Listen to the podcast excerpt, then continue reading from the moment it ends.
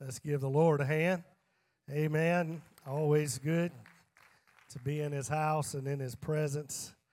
Amen. Looking forward to what the Lord's going to say. I might um, blur the lines tonight uh, between preaching and teaching, but uh, I do feel like I've heard from the Lord over the last uh, day and a half, and uh, just want to talk to you from my heart today and something the Lord laid on my spirit for us tonight. So I'm taking us to the book of Second Samuel, chapter number 1. 2 Samuel, chapter 1.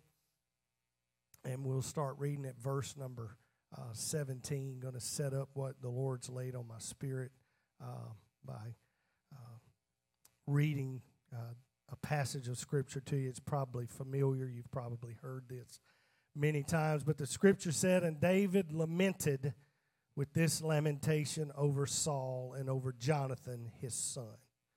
Also, he bade them teach the children of Judah the use of the bow. Behold, it is written in the book of Jasher. The beauty of Israel is slain upon high upon thy high places. How are the mighty fallen? Tell it not in Gath, publish it not in the streets of Ashkelon lest the daughters of the Philistines rejoice, lest the daughters of the uncircumcised triumph. Ye mountains of Gilboa, let there be no dew, neither let there be rain upon you, nor fields of offering.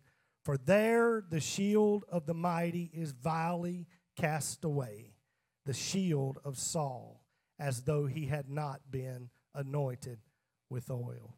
Verse 24 Ye daughters of Israel, Weep over Saul, who clothed you in scarlet with other delights, who put on ornaments of gold upon your apparel. How are the mighty fallen in the midst of battle? And verse 27, one more time, he says, How are the mighty fallen and the weapons of war perished? I want to talk to you tonight from this thought protecting the anointing and preserving revival. Protecting the anointing and preserving revival. I believe tonight, as Pastor made mention, we're having a great time around here. And I believe we are in a strategic time and a God ordained season for this church. Over the past several weeks, we have been on a constant climb, on a steady crescendo. We have been navigating a path that has been taking us higher and higher on a service by service basis. And Sunday after Sunday, and even on Wednesday nights, God has been meeting with us in a mighty way. And during this season, God has employed different ways of communicating to us. He has, of course, spoken to us through Pastor. A couple of Sundays ago, he spoke to us uh, very wonderfully through Brother Chase. He sent evangelists through and other outside voices. And for a couple of Sundays, the communication was just straight simply from God and directly to us as He moved over this body and over this congregation in His own sovereign way. But I want you to understand and make no mistake tonight, whether it be through the mouth of a vessel or the direct visitation and demonstration of His Spirit, God is speaking to this church. He is speaking to this assembly and He is speaking to this body. And more importantly and thankfully, God is speaking to each of us as individuals.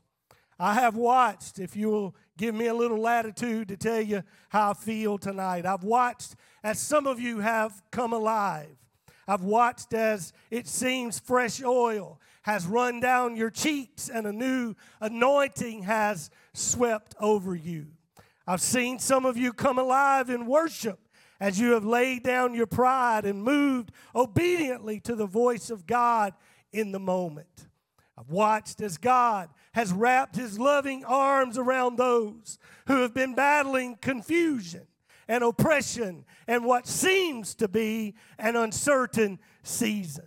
And it has been refreshing and it has been uplifting and it has been heavily needed. Hear me tonight, church. You are an amazing people, and this is an amazing church.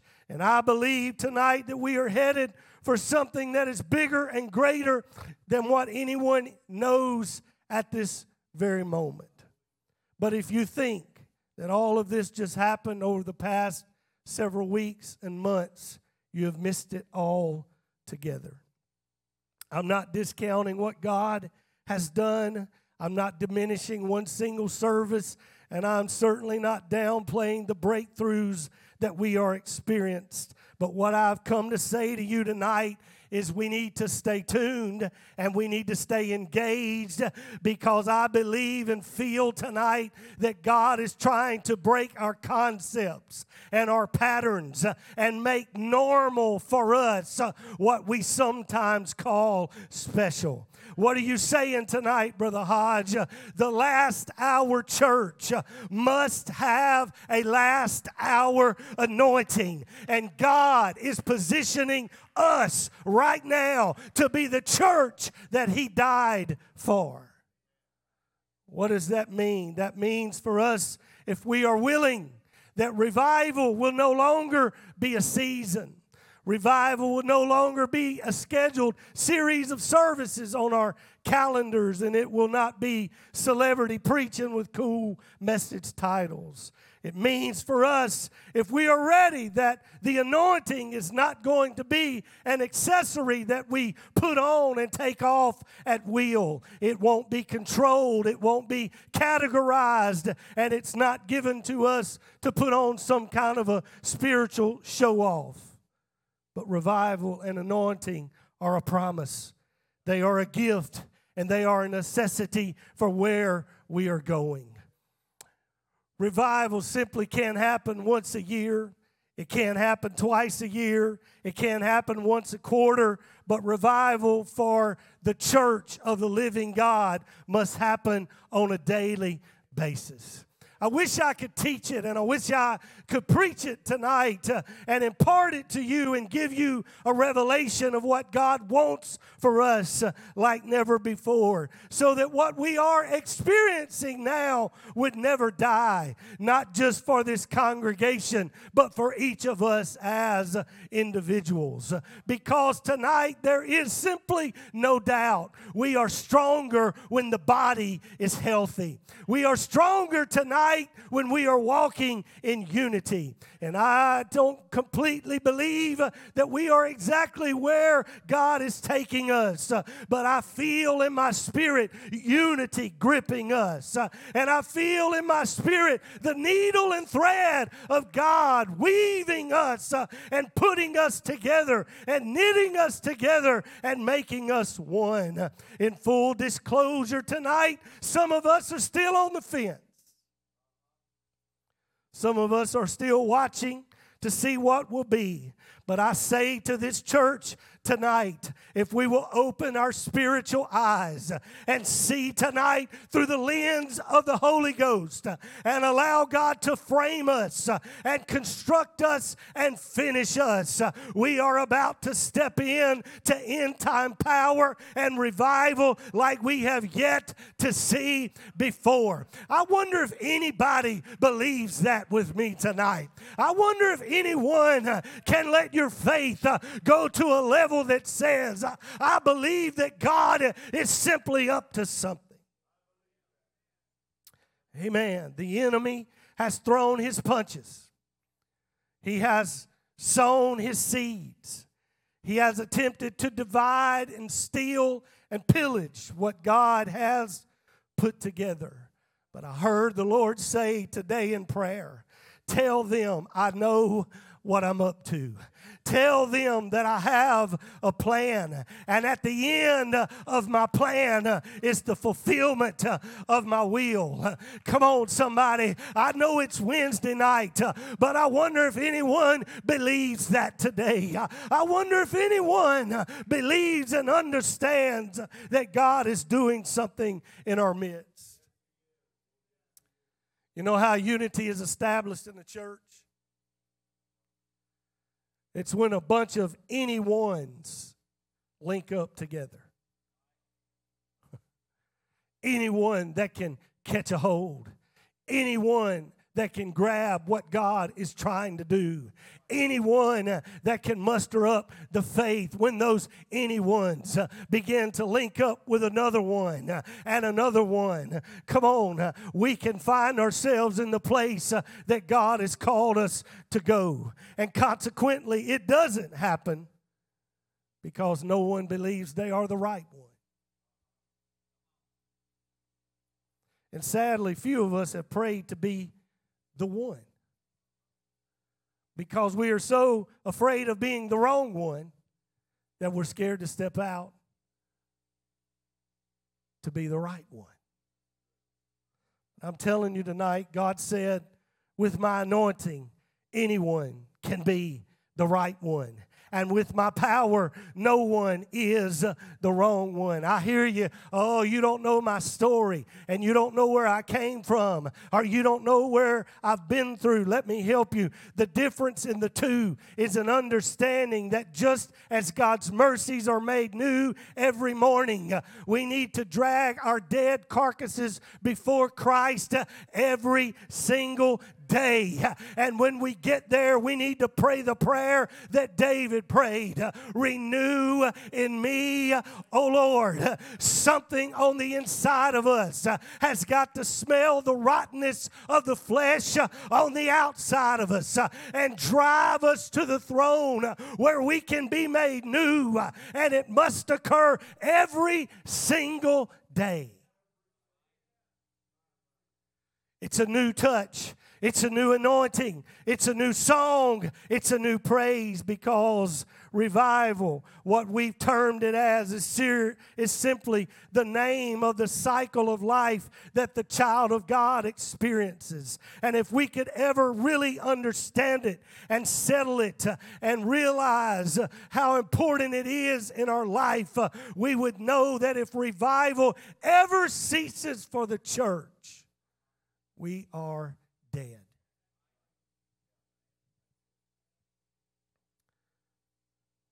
Our petty Pentecostal practices wouldn't matter so much. Our lives wouldn't be marked with seasons with extreme highs and almost unrecoverable lows. Come on, somebody. When we bring in an evangelist today, he's so far off of his job description, many times we don't even know if he's a good one or not.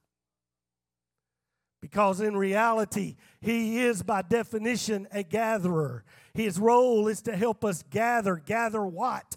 The harvest that we have planted, seed that we have sown as God's people that has come ripe and ready to be harvested and gathered in. But sadly, when the evangelist comes to town, he's got to spend all of his energy reminding us of who we are. He's got to spend all of his time digging us out of our pits and out of our pity parties and out of our graves that we seldom ever make it to the harvest. And in so doing, we fulfill the fear of the Lord that yet again another harvest is lost because the laborers are too few and too weak to bring it in and too weary to reap. And the scavengers come and they devour what is ours, and we're relegated to survive on a picked over field. And we never see the bounty of God's provision like He has provided for us, but simply only the brutality of Satan's pillage. But I've come tonight to declare we are not that people. We are not that people. We are not going to be confined to a cycle of confusion, but we will be triumphant in the abundance of fresh anointing. I wish somebody would get mad in their spirit and let the enemy know that he has confused us and confounded us long enough. God is giving us fresh insight. God is giving us fresh revelation. God is giving us a fresh flow of his anointing and it's time for us to step under it and understand that what the enemy has controlled for too long, God is ready for us to step up and take control of for ourselves. Anybody understand what I'm saying tonight? I want the enemy to know you've had my children long enough.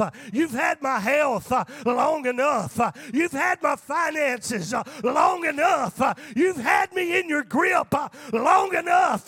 But I'm smart enough uh, and I'm spiritual enough uh, to recognize and see what God is trying to do in this place. Uh, come on, tonight, uh, your mind ought to be renewed. Uh, tonight, your heart ought to be restored uh, and your strength ought to be revived. Why? Because you ought to have your memory.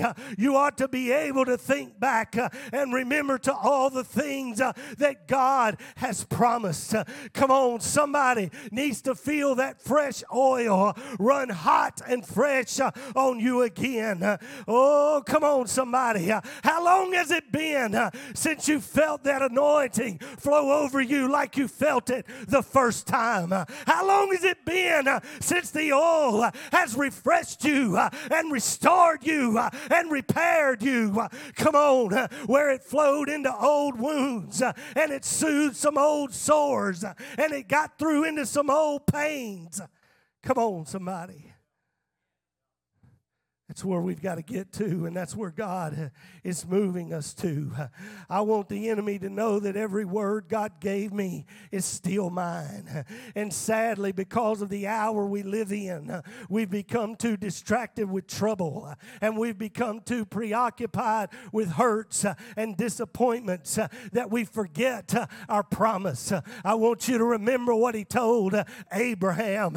He said, I am thy shield and thy exceeding great great uh, reward. Uh, what he was saying is, uh, I'm your protector and I'm your provider. I'm your defense uh, and I'm your delight. Uh, I'm your guard and I'm your gain. Uh, everything that you need, Abram, is within me. And if you'll just trust me and step out on my word, you won't even need to go with a sword in your hand because your faith is going to fight for you and your obedience obedience uh, and your confidence in me will compel me to keep my word toward you. Just walk, Abraham. Just get up every morning and follow my voice. Just get up and trust that I know where I'm taking you and I know where I'm leading you. I know I, have asked you to leave everything. I know I've asked you to get up and pack up, but I want you to know I'm a God that will keep you. And not only will I keep you, if you stay faithful to me, I'm going to compensate you. Come on, somebody. We've got to go back to the beginning and remember who it is that we started out on this journey with in the first place and know that every enemy and every obstacle we'll have to bow to the word that He spoke uh, to us. Uh, come on, somebody. I said it Sunday. We get too far removed uh, from our season of deliverance. It's time we remember what God has said and what God has spoken and what God has promised and walk boldly in what He has said to us.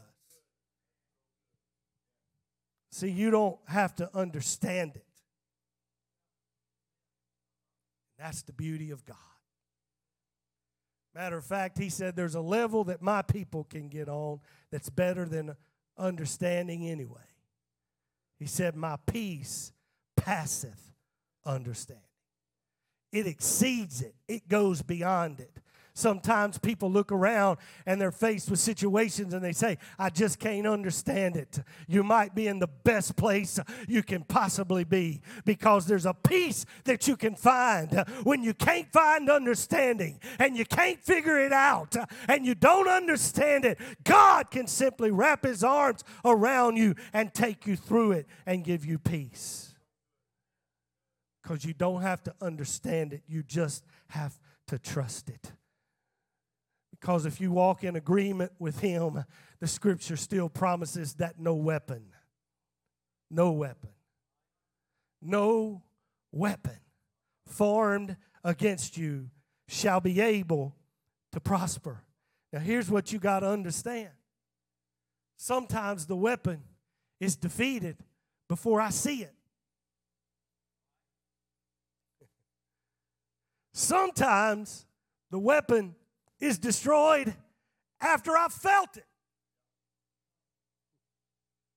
Sometimes he waits until I've contended with it for a little while. But I can stand here today and say, as long as I've been with him, it's never prospered. Anybody got that testimony today? Come on, why? Because I just believe His Word. His Word still said, when the enemy comes in like a flood, the Spirit of the Lord uh, shall lift up a standard against it. His Word still said, Rejoice not against me, O my enemy, for when I fall, uh, I shall arise. His Word still said, When I sit uh, in darkness, the Lord shall be light unto me. And and in all things uh, he will be with me always. Uh, I don't know about you today, uh, but that gives me great faith and that gives me great hope and that gives me great trust that no matter what is coming, the Lord has it already in control.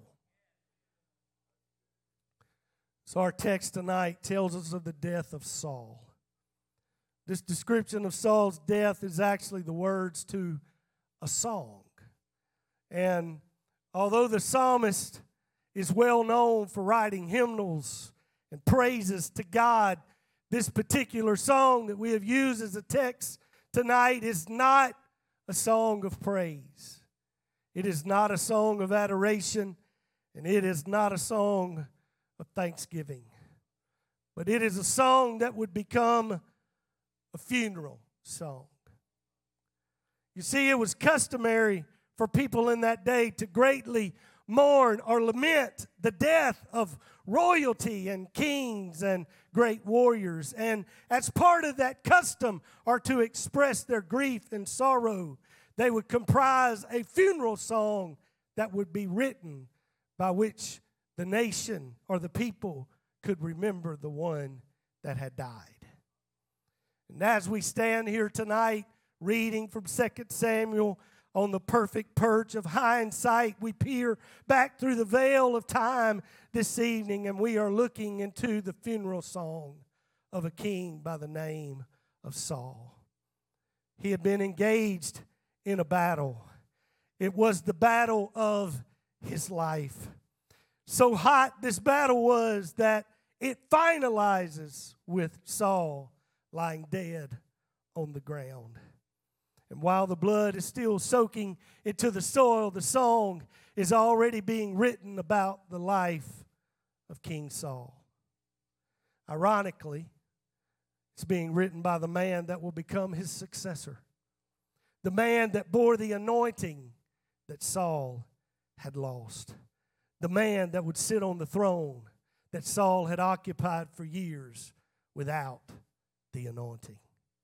And while the blood was still soaking into the dirt, David was writing. And we pick up tonight from the psalmist as he is penning his memorial of the fallen king. And we find something repeating. Because three times in this very short lamentation, he keeps coming back to one phrase How are the mighty fallen? How are the mighty fallen? Then he writes a few more lines and lyrics, and then he repeats the hook Oh, how are the mighty fallen? He tries to move forward, but he can't seem to pull away from the fact that there's a mighty man's blood still wet on the ground. And he circles back one more time. Oh, how are the mighty fallen? I would like to submit to you tonight that I don't really believe that this was a statement, but more it was a question. How are or how have the mighty fallen. You see, David couldn't wrap his head around it. It didn't make sense to him. He didn't understand. Saul was a mighty man, Saul was anointed, Saul was God's chosen. How are the mighty fallen? How did this happen? I can almost hear David reasoning it out in his mind. Saul was bigger than this, and Saul was stronger than this, and it didn't make sense to him. How did he fall to this battle, and how did he fail in this? And David was writing this in frustration and disillusionment, almost from the viewpoint of knowing what Saul was at one time. See, he wasn't seeing Saul as a fallen man, but he was remembering Saul as the anointed leader. He knew the word from the Lord touch not mine anointed. And even David, who seldom and often disagreed with Saul in the things that he had done, he still or he never would put his hand to him because he saw him as God's anointed vessel. See, David knew Saul before he got off track, and he could go back to Saul's life when he was head and shoulders above the rest. Might give him a superiority complex. But no, back then Saul's spirit was right and he was humble. Hear me tonight. God didn't anoint the man Saul became. he anointed the man Saul was the humble man, the man small in his own eyes, the man that he during the selection process, not because he was evil, but because he was right. He was exactly who God wanted to fill the position that the people demanded. God didn't miss it with Saul, but he anointed a man. Hear me, please, tonight. He anointed a man that was humble. But sometime after he was anointed, his humbleness began to erode. And who he was when he was anointed took a back seat to who his pride made him think he was. I know pride is a sore subject today, but the Bible still declares that a haughty spirit a haughty spirit comes before a fall, and pride precedes destruction. May I re echo this admonition from the scripture tonight, 1 Corinthians 10 and 12. Wherefore, let him that thinketh he standeth take heed lest he fall. It's a biblical mandate that we never get so confident that we fail to remember that without Him, we are all vulnerable to this fate. Within myself, I'm just another victim on Satan's hit list. But as long as I am in Christ tonight, I am behind a shield that the enemy can't advance through. So I ask the question again How are the mighty fallen? How? If our God is so mighty, how do we fall? If our God is so great, how do we fall? I can tell you tonight how it happened for Saul. He had some pride problems. And we would be well served to remember that we need Him, that we can't do anything without him. And here is the key and what I'm trying to say tonight a one time anointing is not enough. I need another anointing. You need another anointing. We need another anointing. Come on, we can't afford to ever let a service go by without getting a fresh anointing and touch from the throne of God. There are some tonight, sadly, that in the midst of all God has been doing around here, in the face of His drawing and pulling and attempts to move us, you still haven't gotten anointed yet.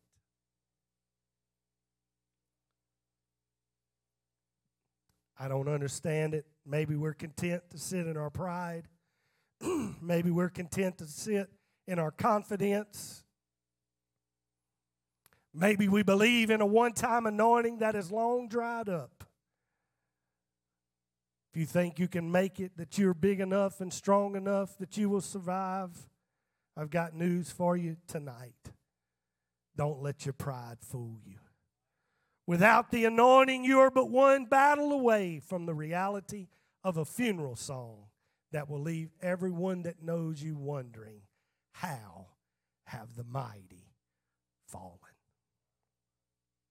That which was once strong, that which was once stable, that which was once so encouraging is now discouraging because you seemed so strong, but you were never so weak.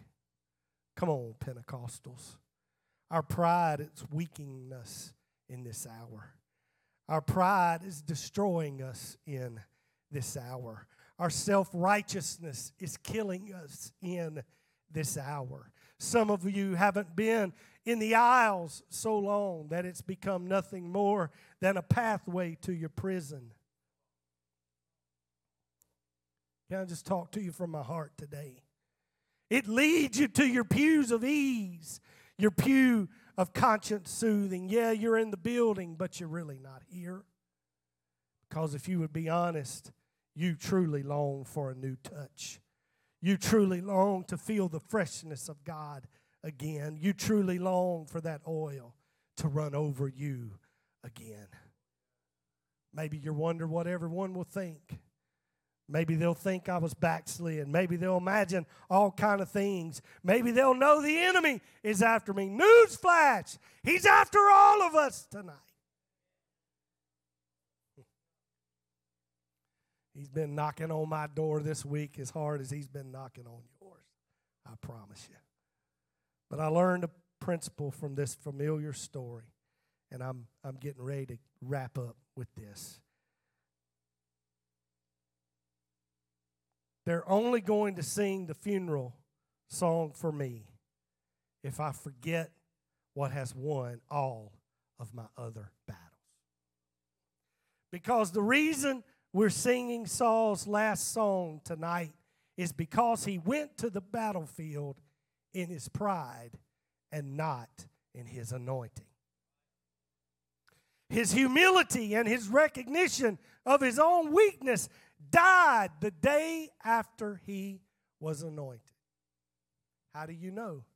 Because his actions declare he was content with a one time anointing.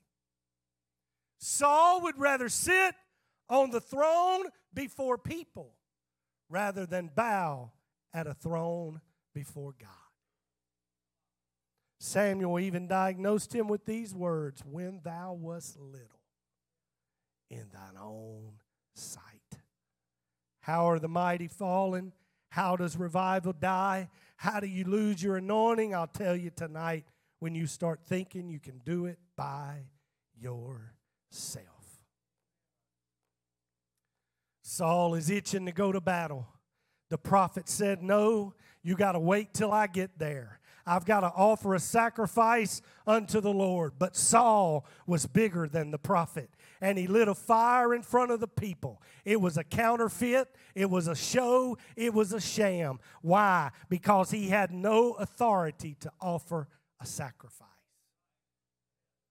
So he settled for a fire and a smoke screen that could have resulted in the death of everyone there. And God said, Let him know this will never happen again. And the kingdom was rent from his hands because God will never allow his people to ever get to a place where we don't need him. But David, the man after God's own heart, although he can't believe it that this mighty man has fallen, he is of a different spirit. and He knows. I've got to teach those that I will lead to respond differently. So He instructs them in the middle of the songs get some bows. Teach our children the ways of the bow. I want them to have understanding of the thing that took down a king. And oh, by the way, while they are learning, shut up about what has happened. Don't say a word.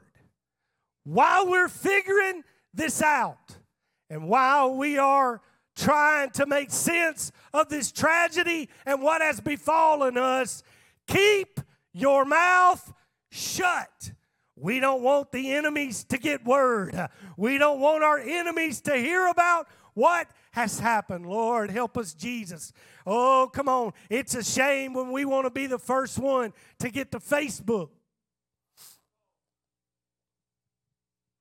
to report the news of someone who's made a mistake. Come on now. There should be no pleasure in seeing anyone that's a part of the kingdom of God fall. There should be no joy. There should be no place for that to be something we would want to broadcast. In fact, how you respond speaks volumes about your spiritual condition. Remember this, brethren, if a man be overtaken in a fault, ye which are spiritual, restore such a one in the spirit of meekness, considering thyself, lest thou also be tempted. You know why that doesn't happen like it should among us? We're too carnal. Because when we view ourselves through the lens of His Spirit, we will have no desire to throw stones and start executing people. Let me hurry tonight. So he says, we're going to teach against the things that can kill us. And we're going to do our best to prevent this in our future. And we're going to learn from this grievous mistake. When Saul trusted in his own ability, the shield failed. And it was violently thrown aside as a statement and what was seen in the natural, I believe, as a word from the heavens, as this The only true shield that you have is me. And I'm saying to some today, you can't do this alone.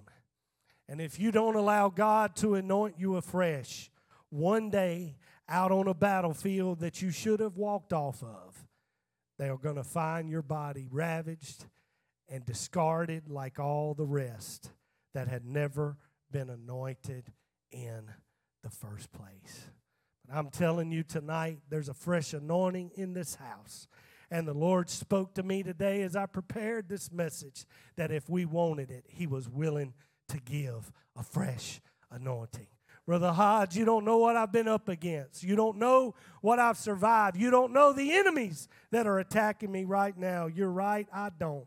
But I do understand this principle and tucked right into perhaps one of the greatest funeral songs of all times. David solidified it for the ages. It's another funeral song that we sing in Psalm 23.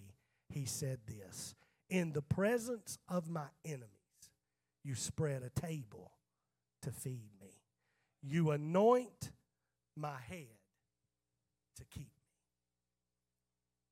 It's no surprise when David, in the very next chapter, chapter 2 of Second Samuel, uh, when, he, when he gets to this uh, uh, place, he is about to assume the throne of Judah.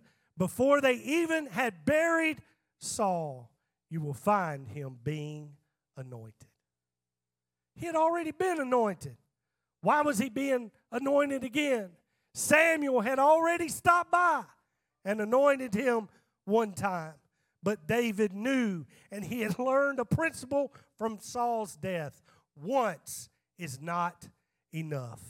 And I'm telling this great church tonight when we stop seeking his anointing, the mighty will fall and revival will die. I don't know about you tonight, but I've come too far to give up on God. I've come too far tonight to, to lay down uh, and someone rejoice over me that the mighty have fallen. I want the anointing to be fresh in my life uh, every day. I want His mercies uh, to be made new and fresh every day. Come on, somebody. I don't want to forget where I've come from, but I want to remain humble and seek His face and allow Him to exalt me in due season.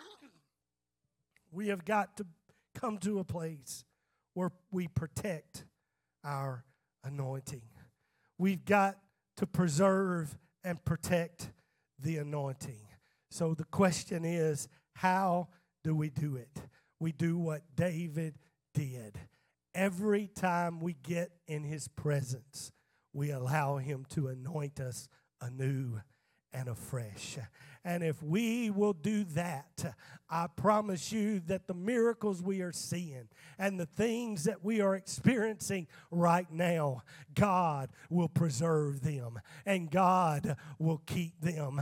But it comes down to an individual basis uh, where we make up our minds individually and collectively. If when we come together, will we be satisfied uh, with what He's done in the past? Uh, will we be satisfied uh, with all the great things uh, He has given us? Uh, or will we pursue and will we seek that anointing again? Come on, there never ought to be a time when we come together that we are in complete pursuit of all that God has uh, for us. Uh, come on, uh, I want this atmosphere of revival to continue. I want my children to grow up seeing people filled with the Holy Ghost on a, on a week by week basis. But it's going to come down to us deciding I'm going to protect the anointing so revival can continue. I'm going to do my my part and do my work and my diligence so that this atmosphere can continue. And if we will do that tonight, I promise you, God will preserve this atmosphere and we will see the fullness of God's plan for us. Do you believe that tonight? Come on, somebody. Do you believe it? Why don't you stand with me tonight? Amen. Come on, let's give him a little praise uh, in this place. God, I thank you for your word. I thank you, Lord, today uh, for those that are hungry. I thank you for those uh, that have come today. I pray, God, that you would continue to pour out your spirit and anoint us uh, and move us into greater things uh, than ever before. Thank you, Lord, for all that you are doing, and thank you, Lord, for all that you are going to do. Lead us and guide us and direct us to play our role uh, in this, and we will give you the praise and the glory for all that you have done. Clap your hands and give him praise again tonight. God bless you.